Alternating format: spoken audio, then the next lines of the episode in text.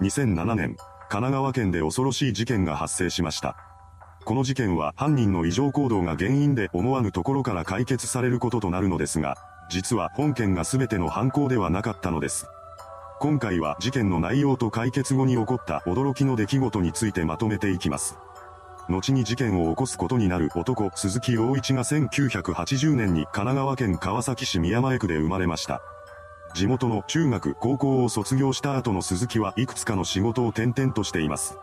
そんな彼は2002年頃から売春宿を利用するようになりました。この時、鈴木は相手女性の首を絞めて失神させ、彼女らが持つ売上金を盗み取るという犯行に及んでいます。こうして現金を奪い取っていた彼ですが、犯行目的の大部分は苦しむ女性の顔が見たいというものだったそうです。鈴木はそうした性癖を隠したまま2003年に結婚しています。そして二人の子宝にも恵まれたようです。ただし、父親になったことで鈴木がまともになることはありませんでした。むしろその逆で、結婚後の彼は家庭内でのストレスを発散するために痴漢を繰り返すようになったのです。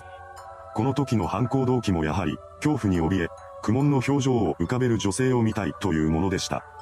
2006年頃、鈴木は自動販売機を設置する会社に勤務していたのですが、そこでのストレスに頭を悩ませるようになります。これまでは痴漢などでストレスを発散していた彼ですが、この頃になるとより大きな刺激を求めるようになっていました。鈴木があらゆる犯行に及ぶ理由は苦しむ女性の顔を見たいからです。また、彼は1888年にイギリスで犯行を繰り返した正体不明の連続殺人犯切り裂きジャックに憧れていました。そんな鈴木はとうとうこんな願望を持つようになります。ただ恐怖したり苦しんだりするだけではなく、死に瀕して苦悶する女性を見たい。こうした思いの果てに彼は女性の殺害を決意します。ターゲットには好みのタイプの女性を選ぼうと考えていました。そこで鈴木は車を走らせながら女性の物色をするようになります。その際、彼は犯行に使うための包丁を隠し持っていました。そして物色開始から3ヶ月が経過した2006年9月22日深夜、ついに鈴木が一人の女性に狙いを定めます。この女性は当時27歳の専門学生黒沼ゆりさんでした。当時の黒沼さんは家に帰る途中だったようです。彼女は神奈川県川崎市高津区梶ヶ谷を通る梶ヶ谷トンネルに入っていきます。このトンネルは170メートルもの距離がある上に中が薄暗いこともあって夜中の利用者はほとんどいませんでした。そのため犯行に及ぶには絶好の機会になってしまったのです。黒沼さんがトンネルに入ったことを確認した鈴木は車で出口に先回りします。そして車外に出て黒沼さんのことを待ち構えることにしました。しばらくすると、トンネルの奥から彼女がこちら側に向かって歩いてきます。その姿を目にした鈴木は隠し持っていた包丁に手をかけました。そしてすぐ目の前まで黒沼さんが近づいてきたところで、彼女に襲いかかったのです。鈴木は包丁を黒沼さんに2回突き刺しました。そして目的通り、苦しむ彼女の顔を眺めて満足すると現場から逃げていったようです。一人残された黒沼さんはトンネルの中で倒れ込みます。そしてそのまま意識を失ってしまいました。日付が変わり、9月23日未明にトンネルの中を通りかかった会社員が道端に倒れ込んだ状態の黒沼さんを発見します。こうして事件の存在が発覚しました。会社員はすぐに通報を入れています。これを受けた救急隊員が現場に急行し、黒沼さんを病院に搬送しました。しかし処置が間に合うことはなく、約2時間後に彼女の死亡が確認されています。死因は出血性ショックでした。神奈川県警は本件を殺人事件と断定し宮前署に捜査本部を設置します。こうして捜査が開始されたのですが、犯人につながる情報や証拠をつかむことは一向にできませんでした。唯一のそれらしき情報は犯行時刻に女性の悲鳴を聞いたというものだけで、不審人物の目撃情報すら得られなかったようです。また、当時の現場には防犯カメラもありませんでした。そのため鈴木が捜査線上に浮上してくることはなかったのです。そんな中、犯行後の鈴木はいつも通りの生活に戻っていました。彼は一度犯行がうまくいったことで、もう一度女性の苦しみもだえる姿を見たいと考えるようになります。そして翌年に第二の犯行に及ぶことを決めました。鈴木はまたもやターゲットとなる女性の物色に動き出します。その中で今回彼が狙いを定めたのは当時40歳の会社員女性 Y さんでした。2007年4月5日午後10時25分頃、刃物を持った鈴木が川崎市内の路上で Y さんを襲撃します。彼は第一の犯行と同じように、2回にわたって Y さんの体を突き刺しました。そして彼女の苦しむ姿を見て満足すると現場から逃走していきます。その後、Y さんは通報を経て病院に搬送されました。医師による懸命な治療の甲斐あり、なんとか一命を取り留めたようです。彼女は全治1ヶ月の重傷と診断されました。第一の事件とは違い、今回は被害女性が助かったのです。一方の鈴木は逃走後に驚きの行動をとっています。なんと、彼は犯行の約1時間後に事件の目撃者を装って警察署に出頭してきたのです。応対した警察職員に対して鈴木は次のように語っています。現場近くにある階段の下に車を停車していたら、女性が襲われているのが見えたので助けに行った。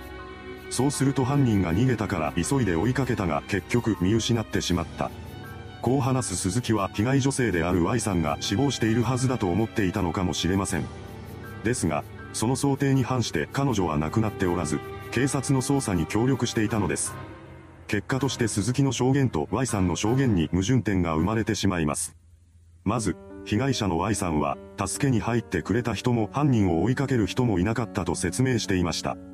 この時点で鈴木の証言とは食い違う点が生まれています。また、近隣住民が Y さんの後をつける不審人物を目撃しており、その背格好が鈴木と告示していたのです。さらに、鈴木が車を止めたと話していた場所から犯行現場を目視することは不可能でした。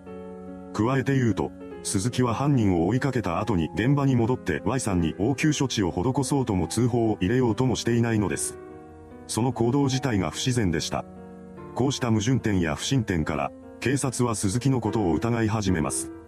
そして家宅捜索を行ったところ、Y さんの血液が付着している靴が発見されたのです。これを受けた神奈川県警は鈴木が真犯人であるとみて彼のことを殺人未遂容疑で逮捕します。現場が同じ川崎市内で犯行内容も告示していたことから警察は前年に発生していた黒沼さん殺害事件との関与も疑っていました。そのため取り調べの中ではこの件に関する追及もされたようです。しかし鈴木が犯行を認めることはありませんでした。結果として彼は Y さんに対する殺人未遂容疑のみで起訴されています。その後始まった裁判の中で鈴木は自身の犯行を認めようとせず、起訴内容を否認し続けました。ですが、この主張が聞き入れられることはなく、最終的には懲役10年の実刑判決が下されています。この判決を受けた鈴木は黒羽刑務所に服役することになりました。それから数年後の2015年7月、刑務所内で朝食をとっていた鈴木が突然倒れ込みます。原因は脳梗塞と肺炎でした。命に別状はなかったものの、左半身に麻痺が残ったそうです。以降の鈴木は病院でのリハビリを経て八王子医療刑務所に移送されました。こうして再び刑務所での生活を送ることになったわけですが、一度死を間近に感じたことで彼は考えを改めたようです。具体的には次のような考えを持つようになったと話しています。殺人犯である自分が生き残ったのは神に必要とされているからだ。すべての罪を清算してから出所して神のお力になりたい。この言葉から伝わってくるものが被害者に対する反省の気持ちとは思えませんが、いずれにしても鈴木は黒沼さんの殺害を認めることにしたようです。刑期満了まで残り2年となった2016年1月、鈴木が一通のハガキを宮前警察署に送付します。そこには次のような内容が記されていました。黒沼さんの事件について話したい。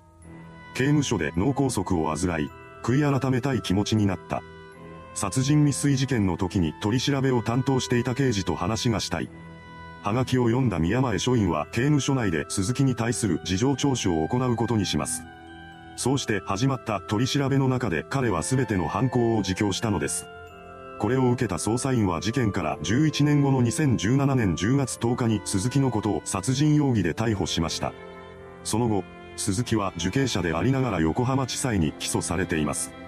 後半の中で弁護側は精神鑑定を通して鈴木が性思考障害や人格障害と判定されたことを挙げ、こうした障害が動機形成に影響を与え、犯行を思いとどまる力を弱めさせたと主張しました。また、それと共に犯行の計画性についても否定しています。一方の検察側は、好みのタイプの女性が死ぬ間際に見せる表情を見たいとの欲求から、面識のない被害者を刺して殺害した事件と説明し、傷の深さなどから殺意があったと主張しました。その上で、犯行対応は残虐、再犯の可能性も否定できないと語り、無期懲役を求刑しています。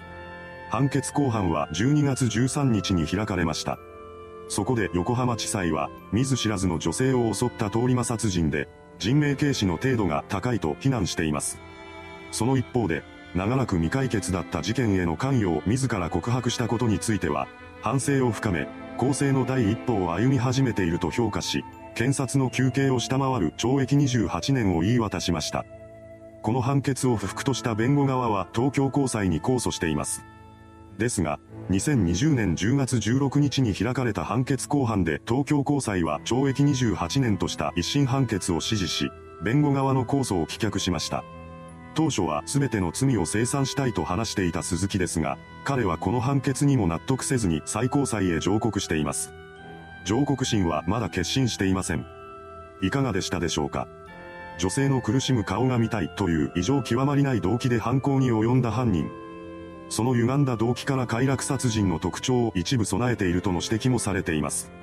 獄中で犯行を自供した犯人に対して最終的に下される判決はどのようなものになるのでしょうか？今後の行方にも注目が集まります。それではご視聴ありがとうございました。